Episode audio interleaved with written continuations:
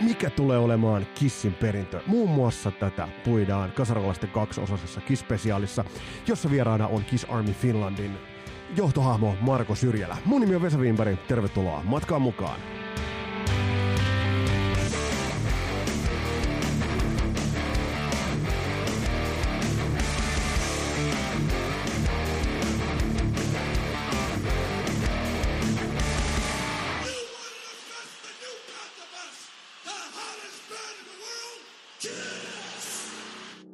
Aika mennä itse asiaan jatkaa tätä meidän Kiss-spesiaalia. Vieraana tosiaan on Marko Syrjälä, Kiss Army Finlandin nokkahaamo. Ja ekas jaksossa päästiin jo aika pitkälle. Päästiin muun muassa siihen, että millaisia hahmoja ovat Gene Simmons ja Paul Stanley. Mikä on äh, Tommy Thayerin ja Eric Singerin suhde tuohon bändiin ja ottaisiko Kiss eri Ace Frehley vielä kertaalleen. Mutta tässä jaksossa sukelletaan vaan Kissin perintöön. Siihen, että mikä on itse asiassa Kiss, äh, mikä tulee olemaan Kissin maine, mikä on Kissin paikka rock-ikonien äh, joukossa. Ja siitä, että tullaanko Kiss muistamaan ja mistä tullaan muistamaan. Mutta ihan ensi alkuun otetaan käsittelyyn hahmo nimeltä Vini Vincent Cusano ja vähän pohditaan sitä, että mikä ihme oikeastaan oli ja on Vini Vincent.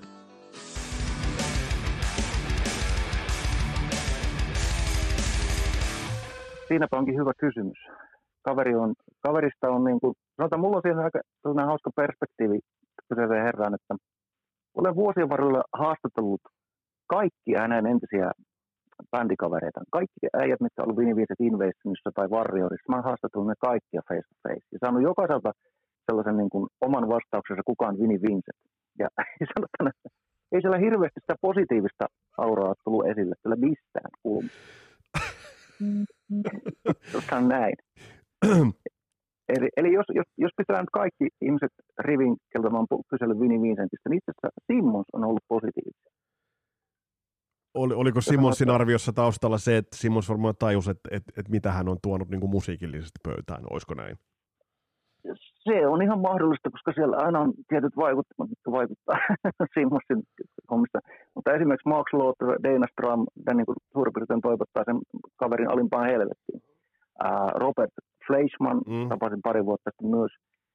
Sillä ei oikeastaan ollut pahaa sanottavaa, sillä ei oikeastaan mitään sanottavaa. Että hän, hän, oli, hän oli klassinen rock joka lauloi Journeyssä, ja sitten hän pistetään tällaiseen ransu glam mm. niin kuin vähän kysymättä yhtään mitään. Ja, ja sillä ei ollut Vincentistä hirveästi sanottavaa. Sitten oli näitä heipoja, kun sillä oli bändi Warrior siihen aikaan, kun se teki Kissille hommia, sillä oli bändi Warrior, missä oli käytännössä sellainen porukka, josta tuli myöhemmin se Alcatrazin taustabändi. Ah, okay. Siinä oli Jimmy Waldot, Gary, Gary Shea ja Gary Hirschman. Niin nehän teki hirveästi demoja ja biisejä. Vin, Vini itse lauloi siinä bändissä. Ja bändi teki demoja ja sitten jossain vaiheessa hän ilmoitti poille, että joo, että mä menen tällaiselle Kiss-bändille tekemään nyt biisejä. Aluksi se piti olla pelkkä biisin mm. Ja aika kun kuuluu, niin yhdessä vaiheessa Vinni soitti näille muille poille, että nyt hänellä on tarjottu tätä slotia, että on hänelle tavallaan unelmaduuni, että niin kuin ihan, ihan nollasta niin kuin käytännössä niin mennään tällaiseen oikeasti isoon bändiin, vaikka ne nyt ei ollutkaan isoja ne korvauksia hänelle siihen aikaan, mutta se oli kuitenkin iso harppaus. Mm. Ja sen, senkin mä muistan näistä, että ne ei olisi halunnut sitä ottaa sen bändin, koska se oli aika tällainen voimakas persona, ja yhtäkkiä se olikin Vinnie Vincent Kiss, niin sanotusti se bändi. Ja siihen se lopulta kaatui sitten oman mahdottomuutensa. Mutta niin kuin sanoit, Likitap-levy, Likitap-levy on loistava levy ja kitaroinnin osalta ja, ja, ja tavallaan se, että millaisen, niin kuin, et, et siinä oli niin kuin, kun se kuuli ensimmäistä kertaa, jos me nyt sitä niin kuin yhteen sanaan laittaa, niin siinä oli vaaraa jälleen. Joo, kyllä ja hyvin, hyvin tota, erikoisia ratkaisuja sävellyksellisesti ja sellaisia niin kuin, hyvin omanlaatuisia juttuja. Vincent teki aika paljon uraa 70-luvun lopulla jo, soitteli tota, erinäköisissä poppoissa ja teki paljon muille biisejä. Joo. Ja teki, teki soundtrack-juttuja, muistaakseni Happy Daysin muun muassa, Tunnari on Vincentin tekemä. Siis tämä Happy Days. Jut, kyllä, kyllä, kyllä. You gotta be ja, kidding me. Joo, se on ihan totta. Se on ihan totta. Jatka vaan, mä googletaan sillä aikaa. Joo, ei, mä, mä uskon sua. Mä uskon sua. Joo. Joo, joo ja sillä oli itse asiassa, se teki muun muassa tällaisella artistilla kuin John Waite, mikä oli Joo. Uh, The Babies laulettu. Joo, ja Bad English sitten. Joo, ja mikä on hauska, hän teki myöskin uh, Peter Chrisin tota, Let Me Rock You-levylle, siellä on Vincentin tekemää biisiä. Okay. Se on hauska, että pienet ollut piirit, sinällään, että kone No oli jo olemassa. Ja siis siitä kaverista niin kuin, siitä on sellaisia juttuja, että se oli, se NS kun se pääsi kissiin, niin se alkoi muuttumaan niin kuin ihmisenä. Sitä ennen se oli aina ihan normaali. Sanotaan, että se oli naimisissa oleva kahden äh, tyttö, tyttö tota, kaksos, kaksostytöt, niin heidän isä ja se oli tällainen normi Mm. perheeniskä. Mutta sitten Vinnie Vincent Invasion homma, kun tuli niin siinä kohtaa viimeistään, niin joku muuttui radikaalisti. Ei pelkästään ulkonäkö, mutta myöskin kaikki tällainen egoistinen maanisuus, mikä kuuluu vaikka Vinnie Vincent Invasionin ekan levyn soitosta, niin on Mm. aika sellaista erilaista kuin Kississä. Varmasti hän tunsi Kississä sitten, että hän oli vähän niin kuin kahleet päällä aina. Mm. Livenä tosin kitarasoloissa, niin se ei kunnioittanut mitään sääntöjä, vaan se oli silleen, että mitä pidemmän Liikitap Tour eteni, niin sitä pidemmäksi tuli herra Vincentin kitarasolo. Ja sehän piti yleensä lopussa alkaa kantaa sieltä lavalta pois, kun se ei olisi malttanut lopettaa lainkaan. Joo, kyllä, kyllä. Se niin kuin, pikkuhiljaa otti sitä hommaa niin kuin haltuun. Niin. Ja siis äh, Animoitse-levy oli jo vähän suunnitteilla siinä vaiheessa, ja Vincent oli tehnyt sinne aika paljon biisejä se seuraavalle levylle. Mutta sitten kun se ei päässyt Kissin kanssa sopimukseen, niin sehän kirjaimellisesti varasti masternauhat, mitä oli käytetty Kissin nauhoituksia, käytti ne omalle Invasion-levylle. Eli ne sille, eli sille ekalle levylle, joka alkaa Boys Are Gonna Rockilla. Joo. Ja, ja, kyllä. Joo, kyllä. Tosin osa niistäkin biiseistä, mitkä on, on tota siinä ää, Vinnie Vincent Invasion ekalla levyllä ja myöskin Autosystem's Goal, osa niistä biiseistä on sieltä Warriorin vuosilta jo 80-luvun alusta. Niin, ne on Eli se oli tavallaan, niin, eli mikä, mikä se nyt on siinä kakkoslevyllä se That Time of Year, Joo. se on ehkä se paras biisi, niin tämä oli sellainen biisi, mitä se ei halunnut antaa aina tuhlata kissille, se piti se omassa takataskussa aina, vähän niin kuin jemmassa. Ja siitä löytyy ensimmäinen levytys vuodet 79. Niin, eli se vanha biisi. Ja nämä siis, jos nyt katsoo näitä kahden ekan Vinnie Vincent Invasionin biisejä, niin, niin, niin uh, Back on the Streets, hetkonen, tämä on mielenkiintoinen kappale. Uh, Joo. uh, Boys Are Gonna Rock, That Time of the Year, Love Kills.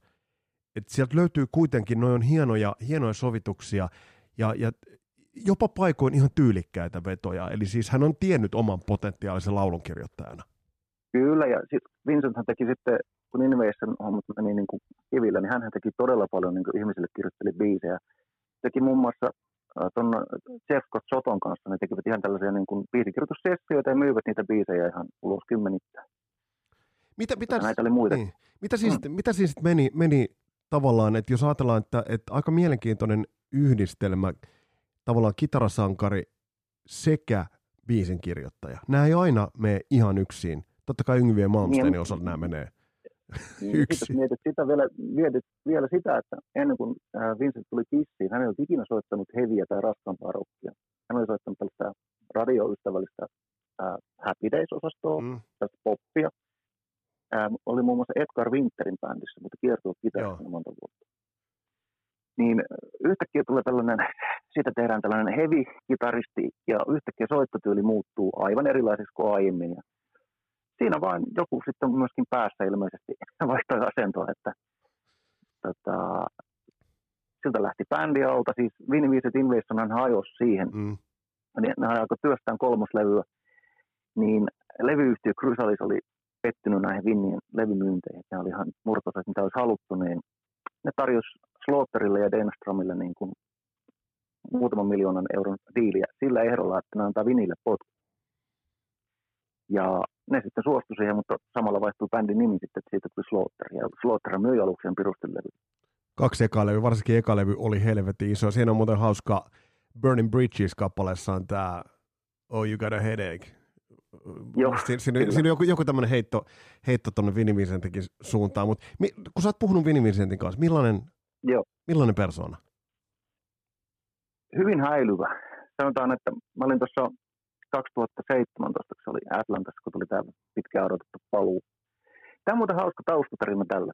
Ää, noin vuosi ennen kuin hän teki tämän paluunsa niin kuin parasvaloihin, niin siitähän tehtiin ruotsalaisten toimesta sellainen dokumentti, jos muistatte, niin dokumenttielokuva, että joku, missä Where is Vinnie Vincent. Ja siitä lähti sellainen niin kuin filmiryhmä lähti Ruotsista Jenkkilään ja ne yritti sitä oikeasti niin kuin jäljittää joka puolelta ja löytyi se tuttuja ja haast- haastateltiin sen tytärtäkin tai jotain kaikkea tällaista. Ja sitä ei kerta kaikkiaan löydetty. He's gone. Missing person. Ja muistan silloin, kun Kiss oli täällä silloin, Mm? mä jut- juttelin Singerin kanssa tuosta aiheesta. Ne oli hirveän kiinnostuneita. Simmoskin tuli, e- juttelin sen Eerikille tämän homman. Erik vinkkasi Genelle, tuuppa tänne, että Markolla tällä juttu. Mä kerroin sille tästä Dokkarista. Se oli se, really? Että et, voinko mä lähettää sen linkin niille? Mä sanoin, totta kai mä voin. Ja ne lähti sitten Suomesta niin tota, Tukholmaan ja sitten Singer laittoi mulle illalla viestiä, että voiko laittaa nyt sen linkin, että me, halutaan, me halutaan nähdä tämä koko bändi täällä. Joo. Mä laitoin ja sitten sanoin, tämä on jotain ihme kieltä, niin se on ruotsia. Voiko, voiko, voiko, voiko sä kääntää tämän heille? Mä sanoin, en voi. Mutta ne oli hirveän, hirveän kiinnostuneita siitä asiasta. Ja ää, mitä mä kuulin sitten jälkikäteen, niin syy tähän kiinnostukseen oli se, että Gene nimenomaan halusi löytää sen kaverin, jotta se saa hyödynnettyä sitä näissä Valthummissa, ja sitten tuli sinne Valthummaan. Niin, niin. Niinpä, niinpä tietysti. Niinpä tietysti. Mistä, mistä, mistä Vinnie Vincent sitten löytyi? Miten tämä meni? Uh, siis, se oli tällainen yksi, yksi tota, promottori Jenkeissä, mikä on itse asiassa puoliksi suomalainen kaveri, se näytti asuu Tampereelta. Sellainen todella isokokoinen mies. Mä tiedän, jos näytetään kuvia Vinnie Vincentin sitä ekasta tulemisesta, niin mm. hän oli tämä promottori. Ja hän kaksi vuotta käytti aikaa maanitteluun ja tällaisen suostutteluun, että tota, sai sen kaverin tulemaan kivenkolosta. Sillä hän ei ollut mitään muuta yhteyksiä ulkomaailmaan, mutta se oli lakimies, joka hoisi sen asioita. Ja sitten oli tota, sellainen yksi, kaksi muuta ihmistä, jotka niin hoisi, hoisi juoksevia asioita. Tuli tämä lakimies, oli tämä portti niin ulos. Joo. Ja niiden kautta kaksi vuotta todennäköisesti saatiin sopiva summa rahaa kasaan, niin ihme tapahtui. Niin se sitten onnistui. Mä muistan, kun mä kuulin siitä ihan radiossa, mä olin Lapissa kalastusreissa, kuulin, että Vinny Vincent oikeasti palaa. Niin mä otin heti puhelimen kouraan ja parille muulle kaverille, nyt mennään. Silleen, niin kuin, että vaikka ennusteet sille, että se toteutuu, oli aika olemattomat niin kuin, silleen, niin kuin oikeasti ajatella. Mutta mä ajattelin, hei hitto, jos se nyt tulee, niin pakkohan mennä. Mennä sitten ja lähdettiin sen yhden Lassin kanssa tästä sitten. Joo. Men, mentiin sitten paikan päälle ja olihan se sellaista, siellä oli sellainen Kiss Expo, missä oli myöskin Bob Kulick ja siellä oli Ron Keely ja sitten Robert Fleischmann ja juttelin siinä Robertin kanssa ja haastiksen, että hän ei ole nähnyt Vinien vuoden 84 jälkeen kertaakaan, että mielenkiintoista, jos se tulee tänne. Ja muistan kyllä, kun siellä sitten odotettiin kädet, kädet oli varmasti jokaisella yhtä paljon kuin mulla, meillä oli ehkä joku 300 ihmistä, mm. kaksi ja. Ja Vini oli tietysti tapoisa mukaan myöhässä, ei tuntia tai kahta, vaan neljä. Niin kyllähän silloin aika paljon jengistä, ei hitto, tämä oli tässä. Se tullut ympäri maailmaa porukkaa. Ja kyllähän se sinne sitten tuli paikan päälle ja muistan, kun esiriippu siitä sitten aukesi, niin siinä meinasi kyllä, itse, itse on sillä aika niin kuin joviaali, että pidän mölyt mahassa. Mutta muistan, että totesin ääneen mulla se videolla, niin että ei hitto, silloin on ne tissi. Sanoin itse ääneen, totesin. Koska oliko, siitä ollut, kaveri... oliko siitä ollut huhuja siis? Niin kuin, että, että, niin kuin... Si- siitä on ollut siis huhuja aina, että hän on ollut vähän tällainen kaksijakoinen. Joo. Ja Dana Stram sanoi mulle joskus, mä haastattelen sitä joskus 2000-luvun alussa, sanoi, että se olisi tehnyt jonkun operaation, että hän olisi niin kuullut, kuullut näin. Ja ei osannut sanoa tarkemmin, kun kukaan ei nähnyt miestä niin mm, oikein. Paha sanoa nyt, kun se, mm. Niin. Ja nyt kun se sitten näki livenä, niin se ainakin näytti tällainen ensin, että sillä olisi siellä jotain painallisuutta, mitä siellä aikaisemmin ollut. Mm. Ja sen lisäksi, että hän oli aika paljon niin kuin tukevammassa kunnossa, mihin oli tietysti tottunut. Ja, mutta siinä oli ilmeisesti sellainen juttu, että vuosien tekemättömyys ja kova lääkitys tehneet tehtävänsä. Siis huhut kertoo, että se lääkitys johtuisi näistä hormonihoidoista. En, en, en ole ihan täysin varma siitä, mutta jos olet nähnyt vaikka monottomia kuvia sieltä eventistä, niin äh, sanotaan, että siitä tuli sellainen kuva, että hän on hieman epäilyttävä. No kyllä mä näin, kyllä mä taisin just ne, ne kuvat nimenomaan silloin nähdä, ja kyllä se oli niinku tavallaan, uh, siis hän näytti vanhalta naiselta. Kyllä, juuri ja, näin. Ja, ja hän myöskin pukeutui naisten tota, housu joo, joo. sen pukuun. Ja se, mikä oli hauskin, mikä jäi isolta yleisöltä silloin huomaamatta, hänellä oli myöskin käsilaukku, mutta se manageri nappasi sieltä pois ennen kuin se tuli ihmisten eteen. Vanhan, vanhojen naisten joo, joo. olkalaukku. Mutta mut siis sanoit, että häilyvä. Oliko hän siis häilyvä siinä mielessä, että, että, että pääsit, pääsitkö sä puhumaan hänen kanssaan? Pääsi, pääsi. Mulla oli, mulla oli hänen kanssaan 15-20 minuuttia omaa aikaa. Siellä oli niin kuin tällainen hän teki tällaisen parin tunnin Aguata-session, mm. sitten sen jälkeen niin siellä oli tällainen niin kuin nimmaroinnin sessio, mutta kun mä olin nyt tullut hirveän kaukaa ja mulla oli aika paljon tätä siinä nimmaroita vaan niin sanotusti, niin mulla oli oma spotti siellä sitten, mä sain olla hänen kanssaan sen 15-20 minuuttia. Niin se oli hauska, kun se sanoi mulle vastuu huoneeseen, niin sä oot Suomesta, joo, onko teillä lunta siellä tähän vuodesta? Niin, niin että se tavallaan kuitenkin niin kuin siis... Niin, niin me... tavallaan oli sellainen kartalle. Ja se, mikä yllätti eniten, hän sanoi, että, että teillä on muuten presidentin vaalit tulossa. Siis mä olin sellainen, että mistä sä voit ton tietää? Et ilmeisesti oli, silloin oli kerrottu, että Suomesta tulee joku tällainen, tällainen superfani tänne paikalle, niin on vähän selvää asiasta. Se oli hyvinkin fiksu ja se kyseli asioita ja oli sellainen hyvin tarkkaavaisen oloinen tarppi. Miltä on, miltä on muuten susta on tuntunut, kun sä oot tavannut näitä, jota sä oot kuitenkin niin pikkuukosta saakka niin kuin seurannut ja fanittanut, niin, niin millaisia fiiliksiä nämä kohtaamiset sussa aiheuttaa? No eipä nyt enää nykyisellä sinne oikeastaan missään tunnu, mutta tietysti kun ensimmäistä kerrat on ollut, niin sehän on ollut sitä niin sanotusti jäykkä housusosasto ja hirveästi ei juttu luista. Mutta tota, noita on tullut sen verran paljon nähtyä noita maailmantähtiä ihan niin kuin vaikka nuoresta asti, kun noita nimikirjoitushommia tai harrastunut tehnyt niitä lehdistöhommia, että eipä tuo nyt enää mm. isommin jännitä tai näin. Että tietysti sanotaan, että kun Simonsin kanssa on samassa tilassa, se kyllä aina on sellainen jännä paikka, sitä ei koskaan tiedä, mitä sieltä tulee. Se on, silloin tapana vähän niin kuin kiusata kanssa, niin kuin, se heittää sellaisia niin kuin viiltoja niin sanotusti, että siinä täytyy olla vähän tarkkana, mitä sen kanssa touhutaan. Hei, vielä tuosta Vini Vincentistä. Joo. Sitä ei voi kieltää, etteikö kaveri ole lahjakas ollut.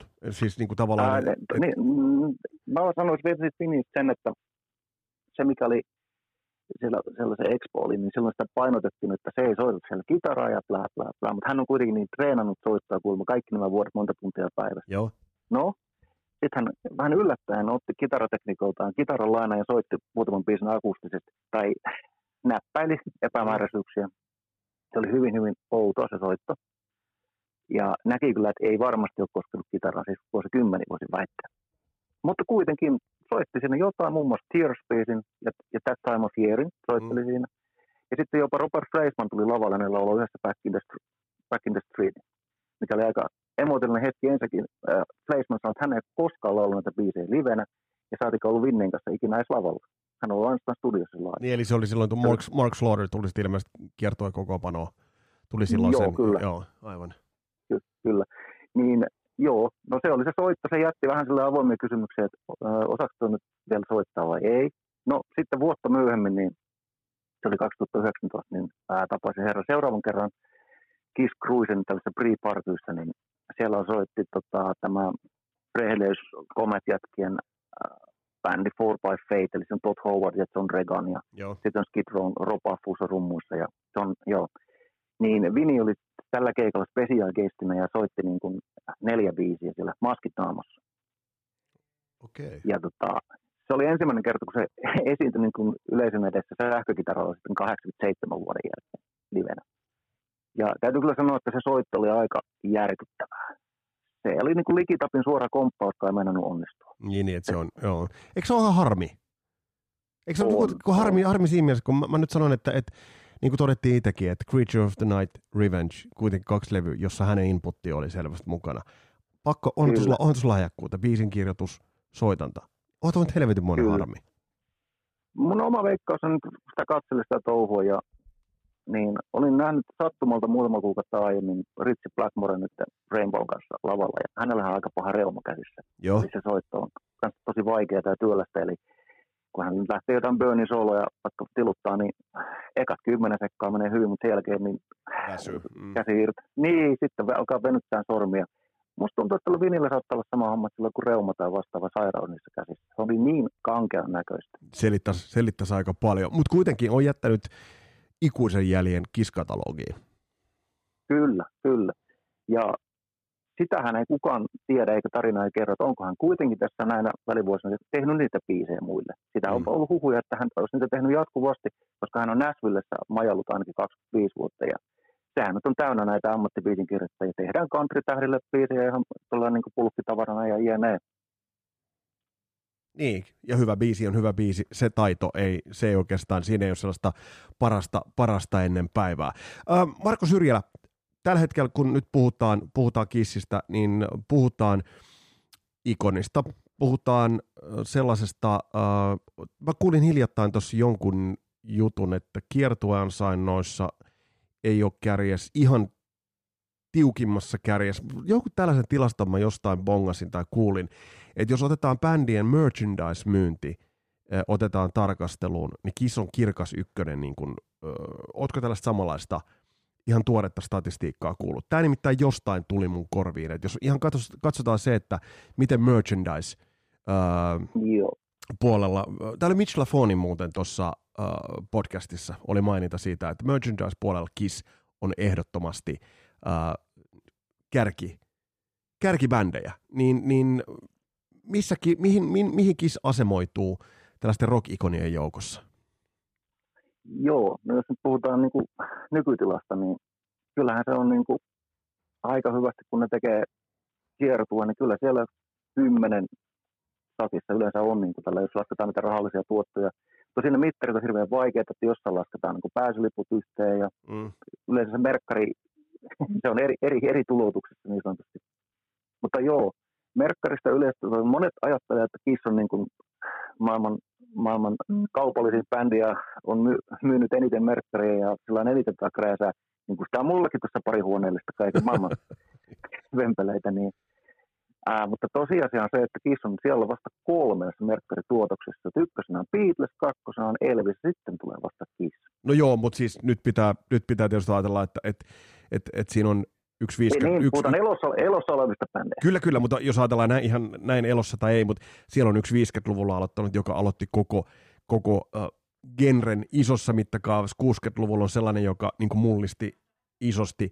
Että onhan toi niin tossa mielessä toi on kova sijoitus. Ja elossa olevista bändeistä ykkönen. Niin tuossa mielessä niin, niin se, on, se kertoo omaa kieltään. Joo, kyllä se varmasti suhteellisesti niiden merkkarimyynti on todella kovaa, koska A, on ihan perustettu tuotteet ja se on todella hyvin tuotteistettu. Näin. Ja nyt jos mietitään niin kuin heavy, puolella ja raskaamman rockin puolella, niin okei, kyllähän metallikat meidän nyt myy ihan hirveästi varmasti merkkaria. Mutta tota, en tiedä, pääsevätkö samoihin lukuihin kiskuihin en, en osaa, ei mulla ole tuosta faktaa. Onko tuossa semmoinen, jos nyt ajatellaan sitä, sitä, sitä äh, asemaa isojen joukossa, niin tuo kulttuurinen vaikutus tulee olemaan aika iso.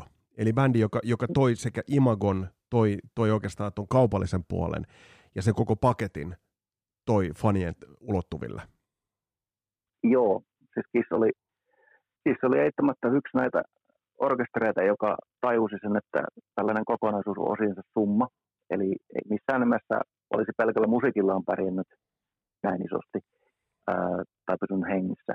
Ää, toisaalta ei olisi pelkällä merkkarillakaan. Eli tämä on tämmöinen moniosien summa. Eli jos olet lukenut vaikka hyvää aineistoa 70-luvun alusta, miten Bill Aukoon ja muutamat muut mm. mastermindit tämän koko konseptin loi, niin se oli hyvin, hyvin tarkkaan suunniteltu kokonaisuus, jossa kaikki asiat niin kuin auttavat toisiaan niin sanotusti. Eli Itse se... muistan, miten, miten itselle Kiss tuli. Ei se tullut sitä varten, että radiosta olisi saanut Kissin biisi, vaan paikallisella lehtikioskilla silloin Somerolta, kun on kotoisin, niin paikallisella, muistaakseni Sokoksella, niin siellä sattui olemaan kaksi lehteä, jossa oli Genesimus kannessa. Se Joo. oli siinä. Joo, joo. tai, tai itselle, niin itselle ihan vastaava kokemus on se, mä muistan, kun luokkakaverin äh, farkkutakin selässä oli iso likitapin selkälippu. Niin, niin. Et se, se vaan niin kuin yhtäkkiä että niin kuin että voi vitsi, toi on hieno. Se on vaalea, vaalea, niin. vaalea selkälippu. Eli, eli tavallaan, että se tuli niin kuin in your face, se tuli visuaalisella atakilla yhtä lailla, kuten sitten niin kuin musiikillisella. Joo, siis, mä olin kuusivuotias, kun mulla kävi tämä efekti. Ja mulla ei ollut hajua, kun mä kuuntelin vielä lastenlaulun radiosta siihen. Mm. Mulla ei ollut hajuakaan, mikä Kiss on. Mä vaan näin, että mikä ihmeen ilmestys tuo on. Ja siitä sitten, kun ymmärsit, että tämähän kun yhtiö, yhtiö soittaa rockia ja mahan musiikkia pitää saada, ja sitten lähtiin viemään niin sanotusti pulloja kauppaan ja paikallisesta F-kaupasta sitten käytiin ostamassa ensimmäinen Kissin C-kasetti, ja se oli muistaakseni äidin kanssa menimme silloin kauppaan, ja siellä oli siihen aikaan niin hyvät valikoimat, taisi olla kaikki levyt silloin tota, soololevyihin asti. Ja itse asiassa Dynasty oli just tullut, 79. Niin ensimmäisen, ensimmäinen C-kasetti oli Kissin eka siinä oli mun mielestä hienoin kansi. Ja sitä sitten kuunneltiin tauotta kuukausitolkulla ja sitten taas vähän rahaa lisää ja yksi kerrallaan kaikki haltuun. Siitä se lähti. Mä, mä luulen, että aika monet tuolla samaistuu tähän, tähän, tähän niin kuin erittäin, erittäin hyvin. Uh, sä oot Kiss Army Finlandin vetäjä. Millaiset joukot sulla on takana?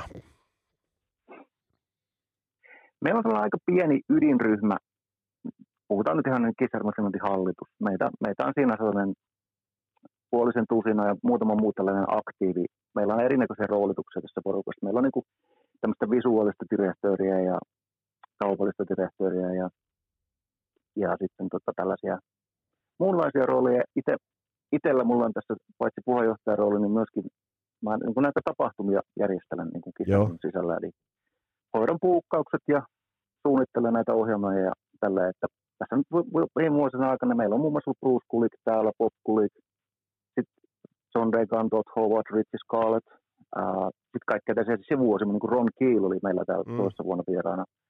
Sean Bever, mikä teki Kissille paljon kasariaikaan biisejä, muun muassa UFO Night. Se, on, uh, joo, se oli hauska. Eikö se ollut live-veto? Mä muistan, että sä ollut basson varressakin siellä lavalla. Joo, kyllä. Joo, ne oli hienoja vetoja. Löyty, löyty, eikö se löydy muuten YouTubesta edelleen?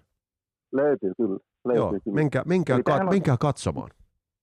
Niin, se on kyllä ihan hauskoja, hauskoja juttuja ja tosi, tosi mukavaa. Ja sanotaan, että se on tässä kiishommassa kaiken kaikkiaan, niin jostain on aika paljon maksanut rahaa vuosien saatossa ja toisaalta se on tullut hirveästi kokemuksia. Ja sitten jos ajatellaan, että mä oon kuusivuotiaana sanonut nauhalle, mä tykkäsin silloin pikkupoikana nauhoitella tätä omia juttuja niin nauhalle silloin olen sanonut ihan pokkana vanhemmille, että sitten kun minä tapaan Simmons ja Paul niin henkilökohtaisesti, niin varmasti. No mitä tässä on tapahtunut vuosien saatossa, että, että joskus nämä asiat niin toteutuu. No, mutta siitä, siitähän rock and roll, rock and roll dreams come true, eikö näin voi sanoa? Marko Syrjälä, hei yksi juttu mun, mun tekee mieli sut kysyä, koska oot, oot, oot kuvan linjan kismies. Pitkään oli puhetta, ja on ollut silloin tällöin puhetta siitä, että olisiko ollut mahdollista se, että maskien takana – ikään kuin miehistö vaihtuisi. Onko se ihan haihattelua? Onko se ihan haihattelua? Voisiko tulla niin kuin ikään kuin Star Wars-brändi mielessä, että Star Wars ää, on luonut nahkaansa ja se on löytänyt uusia sukupolvia. Voi, onko se millään tapaa mahdollista, että samojen maskien Joo. takana vaihtuisivat soittajat ja siinä tapahtuisi joku facelift uudelle sukupolvelle? Niin, no, Vai onko niin, tämä no. vaan sellaista haihattelua? No se on ihan kenen tästä kysyy. Itse näkisin asian niin, että siinä vaiheessa, kun Simon Stanley tai molemmat niistä tai jompikumpi jää pois, niin se on sitten siinä. Ää, niin sä meinaat, että se on siinä? Millä, se on siinä. Ainoa, missä mä näkisin, että tällainen kuvittelun konsepti voisi toimia, että se olisi joku tällainen Vegas Residency. Siellä esimerkiksi pyörii Queen-musikaali vuosikymmenestä toiseen. Niin kuin oli esimerkiksi Lontoossa pyöri Queen-musikaali, mm. kuinka monta 20 vuotta. Ja loppuun myyty, vedetään se vanha show, kaikilla elementeillä ja niillä komponenteilla, mitkä muodostaa sen Queen Zone. Samalla tavalla voisi tehdä Kiss 78 Alive 2 showta, sitä varmasti voisi pyörittää vuositolkulla. Niin se voisi mallintaa tavallaan. Niin. niin, sellaisessa se voisi toimia. Itse en henkilökohtaisesti enää olisi kiinnostunut, jos, jos ja kun nämä herrat päättävät lopettaa. Voisiko tämä olla nuorille tuleville sukupolville relevantti bändi, samassa mielessä kuin se on ollut Marko sulle ja mun sukupolvelle – äärimmäisen relevantti, uskottava ja tärkeä bändi. Niin. Kissillä on tietysti se haasteena, että välttämättä Kissin mu- musiikki ei niin hirveästi vetoa nykyiseen nuorisoon tähän uuteen sukupolveen, koska se on niiden mielestä ns. papparokkia. Niin kokisin sitä aika haasteellisena kyllä. Et se pelkkä visuaalisuus ei välttämättä enää riitä, kun nykyään on Ramsteineja ja on mm. tällaisia tosi visuaalisia metallibändejä pilvin pimein. Niin itse en usko, että se pärjäisi siinä kilpailussa. Se olisi sellainen nostalgia-juttu, mikä pyörisi täällä saman tyyli kuin on näitä Elvis, Elvis Residenssejä ja sun muita, niin ehkä tällaisessa muodossa kyllä voisi toimia. Marko Syrjälä, tämä on ollut hieno, hieno keskustelu, erittäin hieno keskustelu. Mielellään otan sinut toisenkin kerran vieraaksi, löydetään varmasti näkökulmia, mutta mä kysyn sulle, sulta, että äh, kulkeeko sulla KISS matkassa niin kuin joka päivä? Onko se sulla jollain tavalla niin kuin, tavallaan matkassa, matkassa mukana arjessa ja juhlassa? Tuota, tuota. Sanotaan näin, että fanituksen ää, muoto, se on muuttanut muotoaan tässä vuosikymmenten aikana, että kuitenkin tullut tuossa 40 vuotta kuunneltua, että se on aika pitkä aika. Se on pitkä aika. se on kyllä pitkä aika, se on sitten pelästyttää välillä itseni. Mutta kyllä kai se sillä taustalla on se vaikuttanut varmasti aika moniin asioihin, miten, mitä, mitä päätöksiä on tehnyt tuolla ihan omassa elämässään, niin kyllä se varmasti on vaikuttanut siihen, koska sitä on, sitä on niin hengittänyt ja hengittänyt sitä asiaa silloin pikkupoikana, että totta kai se on tehnyt sellaisia vaikutuksia ja tuskin olisin tässä, jolla ei olisi kissiä olemassa, olisin jossain ihan muualla. Mitä kissiä, Sitä pyö... tiedä. mm. Niin, mitä, ki... mitä kissiä pyöräytät soimaan seuraavaksi? Mulla on aina sillä, mä otan, nykyään niin mä oon old school. Mä suhteellisen uudet autokalustot ja muuta, mutta minä old school. Minä kuulen CD ja vinyleitä, minä en striimaa perhana. Mi- mi- minkä, minkä aina- levyn laitat lautaselle seuraavaksi? No mä just mietin, että mulla on autossa tällä hetkellä, mulla on aina se setti cd aina mä otan aina viikon setin, jossa kuuntelen jossa duunimatkalla muuta. Mulla on siellä tällä hetkellä se Symphony soi. Kiss Symphony.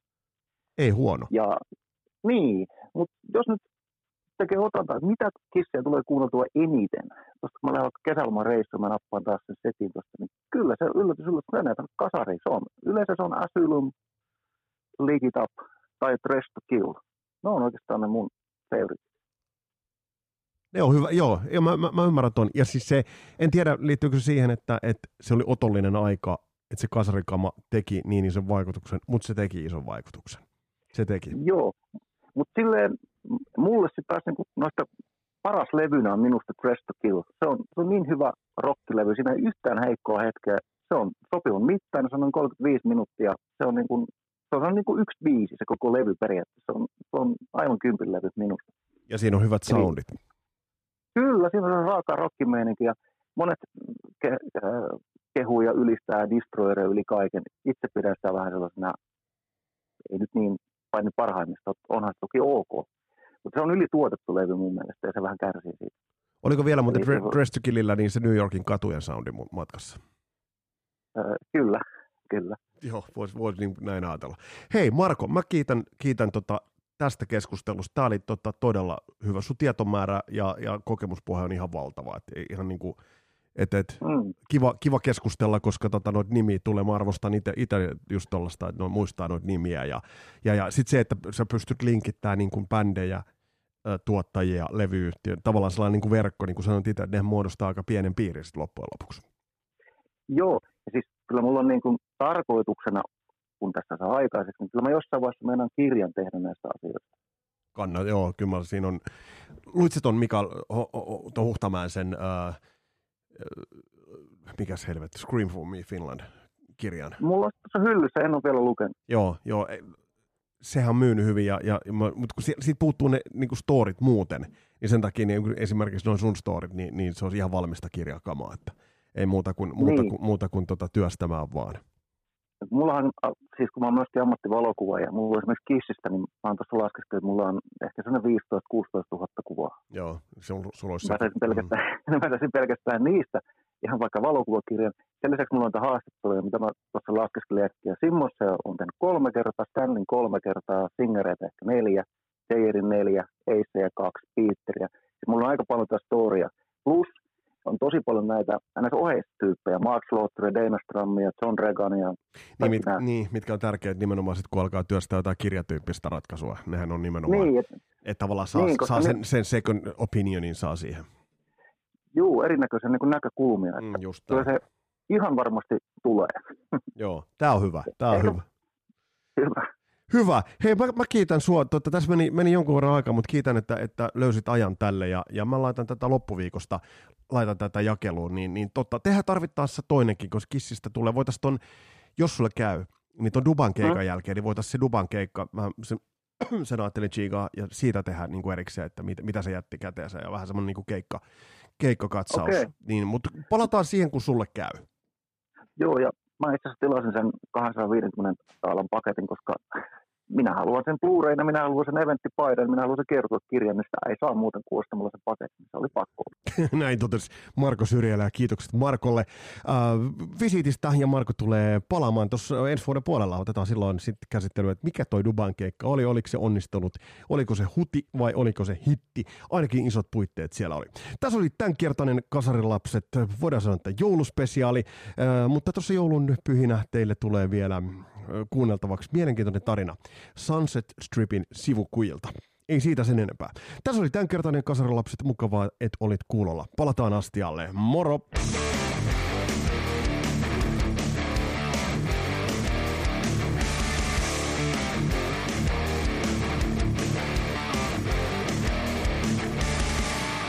Hello, boys and girls. This is your truly David Coverdale for Whitesnake. And you're listening The cutter Relapsed.